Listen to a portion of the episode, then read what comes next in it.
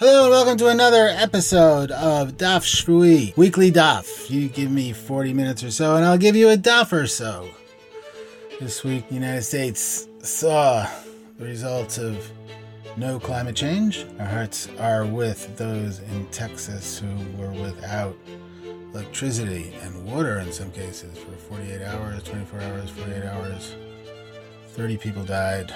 We're hoping that are better as you listen to this podcast. You're now in Adar, the month of upside downness. You just lived through perhaps four years of living in Shushan. And the moral of the Purim story is that if we don't get rid of the system, then Achashverosh is still king, and Haman and Mordechai just trade places. On that optimistic note, have fun be safe, be healthy. Okay, here we go. So we are on the bottom line of 56b. We're finishing off the previous Mishnah, and the line in the Mishnah is Shlosha achin ve'achad mitztaref imahen re'elu shalosh eduyot ve'hin edut achat lahazama. Right, so there are th- so we're talking about day hazama. We're talking about people who were converging to testify against somebody saying that he actually didn't the land didn't really belong to him and they were Ede Hazama, which we said was witnesses about whom two other witnesses said, How could you testify you were with us on that day? Imano Hayitem Ba'oto Hayom. Okay, Shlosha Achin V'achad Mitztaref Imahen. If there are three brothers and another guy from the street, another guy comes with them and testifies, the guy testifies with each one of the brothers for each of the three years, saying, How could you have lived there? You were with us then. They are considered one testimony for the purposes of being convicted of being conspiring witnesses. Okay. So the Gemara says, How shtara dava chatime ale beitre. So there was a deed upon which two people were signed. In other words, a deed for land or, or something to that effect. Shachav chad minaya, one of the people who were signed on the deed, so Reuven and Shimon signed on the deed, signed the deed, then Reuven died. Ata achva dahai dekai. So Shimon, Reuven died, Shimon's brother came, the literally the brother who was still standing, came, v'chad achrina, and he brought Shifra with him, another witness, la'ashude achatimat yadei da'idach, and in order to testify about the signature of Ruvain, to testify that Ruvain's signature was a legitimate signature. Okay, so Reuven and Shimon sign a deed to land, or to whatever, but let's say land. Reuven dies. Shimon's brother and Shifra, Shimon's friend, come. They know Reuven and they know his signature, so they come and they testify that yes, that's actually the signature of Shimon. Therefore, Reuven should get the land. So Ravina, a late Amora, says this is just like uh, the Mishnah that we just read of three brothers, and one other comes and testifies with them every year, and they are considered uh, one testimony for Hazamah. They, so it's a good testimony, right? If it had not been a conspiring testimony, but it was a good testimony. Amar le Rav Ashi, so Rav Ashi says, "Me dummy, how could it be? How, how does this actually is this actually comparable? Comparable?" Hatam la nafek nicheriva de memona apuma dachi. So here there's a little math. There, in that case of the three brothers and the one, three quarters of the bunny was not uh, ex- removed on the basis of a brother's testimony. So now we have to know, of course, that two brothers can't testify about each other. Rabbinic law, women can't testify anyway, but we're bracketing that for the moment. Um, but two brothers can't testify about each other, right? So therefore, in that case, before we didn't have the testimony of two brothers because each testimony, each each sect of witnesses was brother was a the, a brother and somebody else, a brother and somebody else, a brother and somebody else. And even though they came together, but it was only half of the testimony were the brothers. Hacha here, nafik riva de mamona pumadachi. Here, three quarters of the money is being extracted, is being taken on the mouth of the brother, right? And now, how is it three quarters if you only have three witnesses? So here is it. So the brother, Shimon, the surviving partner, his testimony is 50%, right? He testifies, look, it's my signature, it's me. Now we just have to make sure that Ruvain's signature is valid. So we have one half of the testimony left. We have two witnesses who will testify to that. One of those witnesses is brother to Shimon, so that's one half of the witnesses. So that's three quarters of the testimony, together with the quarter of the testimony, together with the testimony of the brother, is based on a brother, is based on the kirva, and therefore it's totally different. And we shouldn't. And Rav Ashi says, Ravina, you can't compare it to that other testimony. Okay, and that finishes the Mishnah. We're moving on to the next Mishnah. Okay, we're cooking with solar here. Elu dvarim sheyesh chazaka ve'elu dvarim she'en chazaka. So these are matters which, upon which there, about which there is a use of cap, there is usucaption. These are matters about which there is no usucaption. All right, now, the manuscripts are split in an interesting way. The manuscripts of the the Babylonian manuscripts, the manuscripts of the Bavli, which quote the Gemara, have ve'elu, and these are the manuscripts of the Mishnah, Kaufmann, Parma, Lowe, the, the, which are Eretz Israeli or Palestinian manuscripts, all have elu, and this leads to a also a difference in interpretation. Right? The question is when it says elu dvarim she'eshlem chazaka ve'elu dvarim she'enlem chazaka, is this elu referring backwards and ve'elu referring forward. So elu dvarim sheish lem chazaka, we're talking about things that came beforehand, or and ve'elu dvarim she'en lem chazaka, these are things that don't have, about which there is no usucaption, or these are, as the Rashbam explained, these are the mechanisms by which one can create a claim of yusa yusa yusa captio, right? Use of chazaka.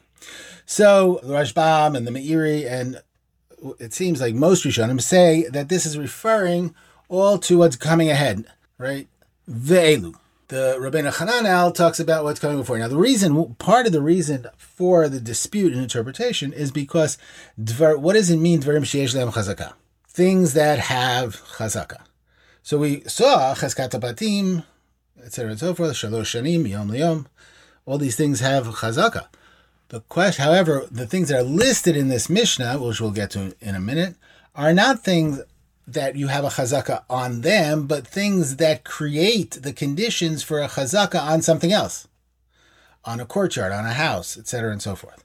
So, are we talking about the the mechanisms that are coming in the Mishnah, or are we talking about the matters about which there was a chazaka and Eldrim Sheyesh Lem chazaka? It's kind of a period. It's kind of a a half sake. It's kind of a, a stop up until here with things about which there were chazaka. Now we're talking about things that they're about which there aren't chazaka. Now the problem is, as Rashbam points out, in the list that comes, every other thing is yesh lem chazaka chazaka. They switch back and forth between things that, that can cause a chazaka and things that can't cause a chazaka. So it could be that Rabbeinu Hananel, who's pointing backwards now, that Rabbeinu Hananel, we only have Rabbeinu Hananel as quoted in the Rashbam. We don't have Rabbeinu Hananel independently, Rabbeinu Hananel in the, for example, the Shita Mekubetzet, which is an early medieval anthology, or medieval anthology of commentators that came before. It was collected by Rabbi Vital Ashkenazi, who lived in Hebron and had a great library. Uh, so it's actually late medieval because he was Vital Ashkenazi. This is a complete aside. Vital Ashkenazi was the benefactor also of the Melechet Shlomo, um, who wrote a, a, commentary on the Mishnah and was dirt poor. Tunisian, came to Israel, came to Tzfat, lived in Tzfat in the circle of the Ari, so it's the 16th century, was dirt poor, and then Rabbi Tzal Ashkenazi became his benefactor, bought him paper and, and quills, and he wrote his commentary, on, his amazing commentary on Melechet Shlomo. Okay, that being that, we go back to the fact that uh, we don't have Rabbeinu Hananel in an independent source, but in uh, an autograph, but only at, in the Rashbam. So that's the dispute. Is it Elu or Elu? Is it pointing backwards or is it pointing forwards? Hayam ma'amid, so that's the so that's the question. Now we have these two categories. Hayam ma'amid behema b'chatzer, tanur rechayim v'kirayim umegadel zivlo b'chatzer eina chazaka. If somebody put an animal in the courtyard, or he put a furnace, or a smaller stove, or a tube-fired stove, or he uh, raised chickens in the courtyard, and he spread uh, feces for to fertilize the, the fertilizer in the courtyard. That is not a chazakah. But if he but if he made a a, a fence that was at least ten tfachim, about sixty inches high, for his animals, that is a chazakah. And also v'chen tanur v'chen kirayim v'chen rechayim. And the same thing, if he made a, a, a fence in order to make his stove or his, his, his furnace or his stove or his two two fired stove to make them a little more permanent. Or hichnis tarnagolin tochabayit if he brought chickens into the house. Vasamakom lezivlo amok shlosha gavo shlosha if he made a place for the fertilizer which was three tfachim deep or three tfachim high. Harezu chazakah. This is a chazakah. So the difference is, it seems, now there are two different interpretations in the Mishnah, and we'll see that the Gemara is a whole different interpretation. There are two different interpretations in the Mishnah for why things have a chazakah and things don't have a chazakah. The first is that things that don't have a chazakah, the first part of the Mishnah, are things that are that are temporary. You could just pick them up and leave, and you're gone. Right? If you put your animal in somebody's courtyard, you could take it away. So there's no reason for the owner of the courtyard to assume that you're that you're you know in the chater, that you're trying to make a claim of ownership on the chater, right? And as the Gemara, the Rama already says in the Mishnah, but as the Gemara explains, we're talking about a courtyard that has a that's owned by partners. So you're not just walking into Joe Schmo's courtyard and putting your animal there, because that might be different. But you're you're a, a, a, a courtyard that's owned by you and your partner, and then you let your animal go graze it. What do your partner care? But as opposed to, and also if you put your stove out in the courtyard, so you, you, you roll out your grill, you know, you, you, you rev up the, the big screen TV, and you watch the game. So your partner, so your partner in the courtyard says, all right, he's watching the game, and you know, and he's burning it on his grill. Who cares? Okay, but if you make something permanent, like a structure in which a pen for your animal or a pen, a structure behind which you put your grill, etc., and so forth, or if you put, uh, you bring the the chickens into the house, they're there. They seem to be there permanently. All those things are permanent. Now, the other problem, the other possibility is that things that will that do damage to the courtyard or do that change the courtyard materially like if you're building a fence inside uh, some kind of a pen so you're doing something there you're, you're building it into the ground if you're if you are building a thing to keep fertilizer you're you're you're changing the uh, image of the courtyard as opposed to just throwing the fertilizer all over the place fertilizing this week's podcast is brought to you by Choni the Circle Maker. Is your business in a rut? Are you looking for an angle? Want a way to pull in some extra bucks? Well, you've come to the right place. Choni is a real rainmaker. No, seriously, he'll make it rain like you've never seen. I'm talking raining buckets, big buckets, pouring, flooding. Come to Choni if you want to hire someone who's going to really make it rain. Choni at www.notametaphor.com. Really, not a metaphor. Okay, so the Gemara. Ma'ishna Reisha, Ma'ishna. So what's the difference between the Resha, the first part of the Mishnah, and the latter part of the Mishnah, in terms of uh, the first part of the Mishnah says Mamid behema. If he just put his animal, his cow, let's say, in the courtyard, and the latter part says Samachitzal behemto.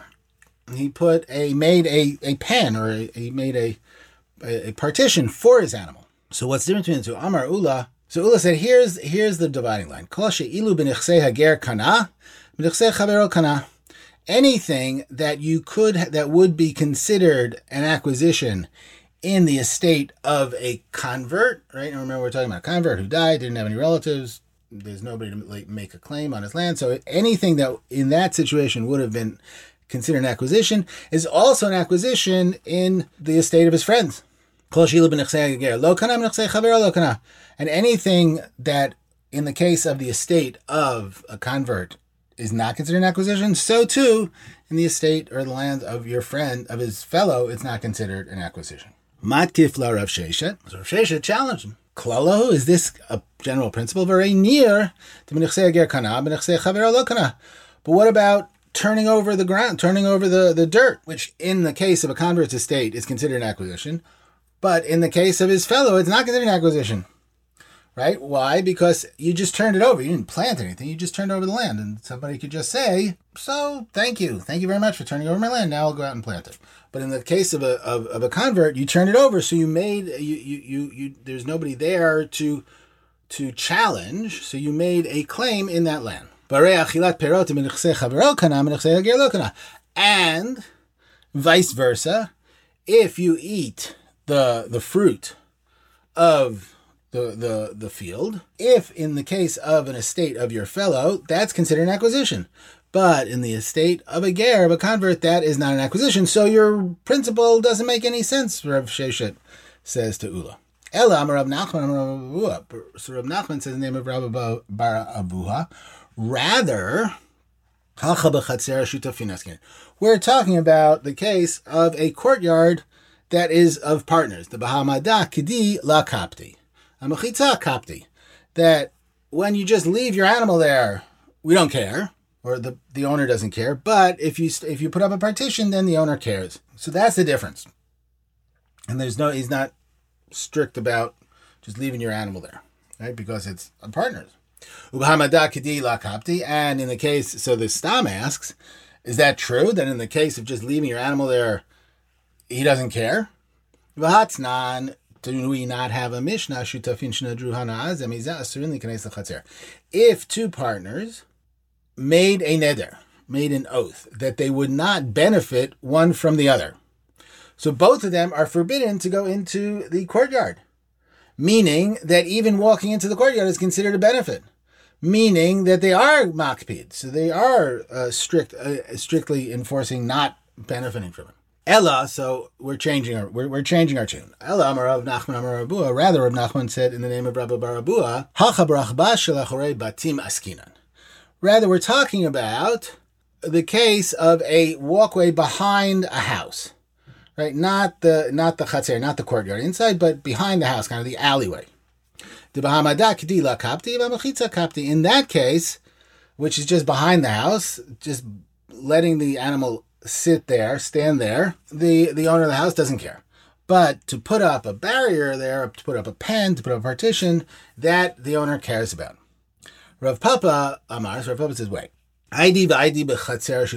Both the case of the taking a vow to not have any benefit from each other and the case of putting the animal in are both talking about cases of partnered courtyard, courtyard of partners. V'ika de kapti, v'ika de la. And some, in some, they are strict about it and they care about it and they don't allow it. And some they do. They don't care about it. Gabi mamona lakula gabi isur lachumra. So by a case of just a monetary benefit, that they go lakula, they go easy, they allow it. In other words, that would be the case where you just have a courtyard of partners. Gabe isur lachumra, but when it is an isur, when there's a, a, a prohibition, in the case where you took an oath, the two partners took an oath not to benefit from each other, in that case, lachumra, in that case we go, we are more stringent. Ravina amar la'olam lo kapti, la kapti. Ravina says no, they never are strict, they never really care about this stuff. Vahamani, and who is this like? Rabbi Lezer. he. This is according to Rabbi Lezer. The Tanya Rabbi Lezer says in a Braita. Rabbi Lezer afilu vitur asur b'moder. Rabbi Lezer says so. Vitur is uh, kind of giving up or forgiving something, but or, or giving something up, and which it's a case where, like for example, if Ruvain takes an oath that he will not have any benefit from Joe, who owns the candy store. And then he sends his kid with $10 to buy candy from Joe. And Joe throws in some extra candies. Now, Joe does this not only to, to Ruven, but he does it to everybody because he wants their business. So he throws in some extra candies. Everybody knows it's a nice thing. People come back. That's considered vitur, which is forbidden b'moderana. Uh, in a case where somebody says, I will not benefit from this store owner, that vitur, that the fact that Joe gives away free stuff, is forbidden. Rabbana. So Rabbi Yochanan says in the name of Rav Bana, in everything in a courtyard, partners can stop each other, can stop each other from doing something, except laundry. Meaning, except for not uh, a partner is not allowed, cannot forbid his partner's wife from doing the laundry in the courtyard. Why? Because it is not the way of the daughters of Israel to be humiliated about the laundry, meaning they, they won't go down to the river to do the laundry so they could have a cute meet and be part of a rom com because that's humiliating. Rom coms in general. But here we're talking about just the fact that apparently it's not modest for, for daughters of Israel to do their laundry down by the river. Okay. Since we're talking about modesty, the rabbi's fancy is tickled and they start going off on the modesty. Votsem einav merot bara. Quoting the verse, and one in the verse from Mishle, one who one closes one's eyes from seeing evil. Amar Abba, Abba interprets this verse. This refers to somebody who does not look at women in the time that they are doing laundry. They're very specific fantasies. What is this talking about? So if a person had a different way around, so then he's an evil person, right? He could have gone on the highway. Instead, he like took an extra half hour just to walk by the river so he could look at the women while they were doing the laundry. anusu. If there's no other way to go, he had to go down by the river. That's the only way to go. So then he's uh, a noose. He's he's forced to do it. So and therefore, so what are we talking about? What is this pasuk and this drashan, this pasuk adding for us? No, we're talking about a case where there is no other way aside from going down, down the river. And still, a person should get himself out of there. So you don't go by and see the women doing the clothes by the laundry, and thus lust will come into your heart. Course, footnote objectifying women, it's not a problem with men. Men don't do the laundry. Even if they do, we don't objectify men, etc. and so forth. Rabbi Yochanan Rabbi Bana. So Rabbi Yochanan asked Rabbi Bana. Right, we just had them before. Palestinian Amoraim. Chaluk shel tamid chacham ketzad. What does the garment of a sage look like? Kol she'ein bisaro ami tachtav. So it is a a garment in which you cannot see his skin underneath it. It's a garment that completely encloses the, the, the sage. Talit shel tamid chacham. What does the vest or the outer garment, the outer cloak of a sage look like? It is a garment that you can't see the undergarment through it. Tefach shel tamid chacham ketzad. So what is the what is the the covering of a sage's table look like? Shnei shlishay gdil ushlish galei two thirds are some kind of woven decoration on the table, and one third is uncovered. And on that is where they put the dishes and the vegetables and the ring, which is attached to the table, and you that's how you remove the table. We're talking about small tables, they remove the table in between courses or after courses, etc. Well, Tanya, and that's a problem because we said in a Braita, Tabatomi Bifnim. Here we just said that the ring is out on the outside. In, in, in a Braita, we said the ring is on the inside, meaning where the people were sitting. You only sat on one side of a table. La Kasha. So the Stam says, no, that's not really a problem. Hadika Yanuka, Hadalaka Yanuka. Where the ring is on the outside, that's where there is a child at the table. And where there's a child at the table, you're worried that the child will grab the ring and turn over the table, playing with it. Where there is no child, that's where you have the ring on the inside. Or you might want to say, in both of them, there is no, we're not talking about a child. Still not a problem. Why? Here, in the case where the, the, the ring is on the outside, is where you have a servant, a waiter. And here, where you don't have a waiter, the ring is on the inside. So when the waiter wants to take it away, he'll be able to move it from, from the outside. Or maybe both of them are talking about where you have some kind of an assistant or a servant, And it's not a problem. Here we're talking about during the day, and here you're talking about at night. So apparently it has to do with, with whether or not you can see it, you want to trip over it, things like that. Domelim Durak, Derot Makifot. At the table of an Am Haaretz, which is either an ignorant person or a person who's not in the guild of the sages, not under the authority of the sages, is like a fireplace. And so it's like a fireplace and the the plates are all around the outside which is in some ways supposed to be a denigrating metaphor. Mitat shel tamid chacham what does the bed of a sage look like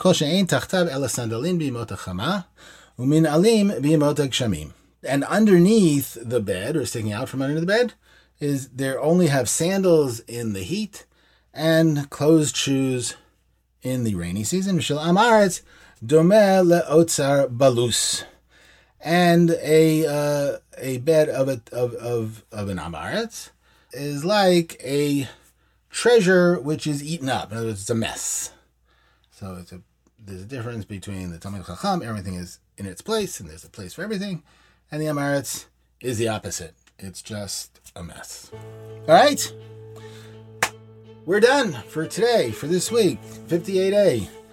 Thank you so much for coming in. We are going to be played out with a shout out to Ariella Radwin, who found the Kurt Vonnegut song, which talks about the moment when the money changes hands from one to the other. Remember, we talked about the case page ago in the Gemara where a non Jew acquires with money and a Jew acquires with a star, and there's that gap in time in the middle. So that is completely articulated in Mushari's Waltz from God Bless You, Mr. Rosewater by Kurt Vonnegut. Thank you so much, Ariella Radwin. And that's what's going to play us out. And I want to thank my producer, Eli Unger Sargon, of course. Check out his podcast, Four Cubits, with Jeff Helmreich.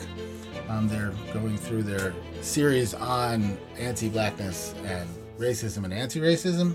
I want to, of course, thank my wonderful chavruta, Charlotte Fonrobert, and the communications team for Daf Shvui, Shachar Cohen Hodis. I am Aryeh Cohen. You can follow me on Twitter at Miklat, I R M I K L A T. It's been a pleasure having you in the Beit Midrash in the closet, seeking refuge with me in Torah. Have a wonderful Purim if we don't speak before then. And next week, hopefully, we'll see you again. Bring a friend. Stay healthy. Wear a mask. And be well. My professor at Cornell, may his dear soul rest in hell, said a brilliant thing to me, little Norman Mushari. Though my name was Lebanese and my grades were mostly D's, I was still his pet and shan't forget the words he spoke were these. Just as a good airplane pilot should always be looking for places to land, so should a good lawyer be looking for situations where large amounts of money are about to change hands. For you see, students,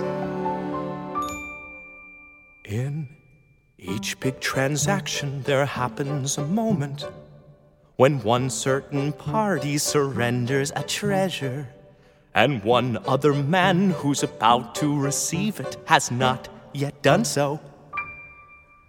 In such a transaction, the watchful young lawyer will notice this moment, endeavor to use it, exacting a chunk of aforementioned treasure, then pass what is left to his client A magical moment, a marvelous moment, a moment a lawyer adores. A lyrical moment, a miracle moment, the moment you finally get yours. Dismissed, said he. Okay, let's see. The president of the Rosewater Foundation shall be president for life unless proved legally insane, at which time the presidency shall be passed on to the next closest relation of Senator Rosewater Indeed. If I could locate such a living relation. I'll bet I could win him control of the fortune by proving that Eliot's totally bonkers, as easy as proving the Pope to be Catholic. And I'd represent in the legal proceedings the next in line heir to the Rosewater fortune. So when the poor fruitcake surrenders his treasure, I'm there at the magical moment. Ah, there lies the moment, the laudable moment, a plaudable moment I bless. The moment that's reeking, financially speaking, exuding the smell of success. Dear, darling Professor, oh, how could I thank you for opening the door to such beauty and wonder, defining the moment, the magical moment, the moment of power, the moment of plunder fabulous moment, backstabulous moment, the moment of foment, a barrister's pleasure, a top rated moment, a gold plated moment, a moment of avarice, greed beyond measure. I work till the moment, I lurk toward the moment, delicious and vicious as moments can be. Oh God, I adore me, you smart little normie, I won't even charge me a fee.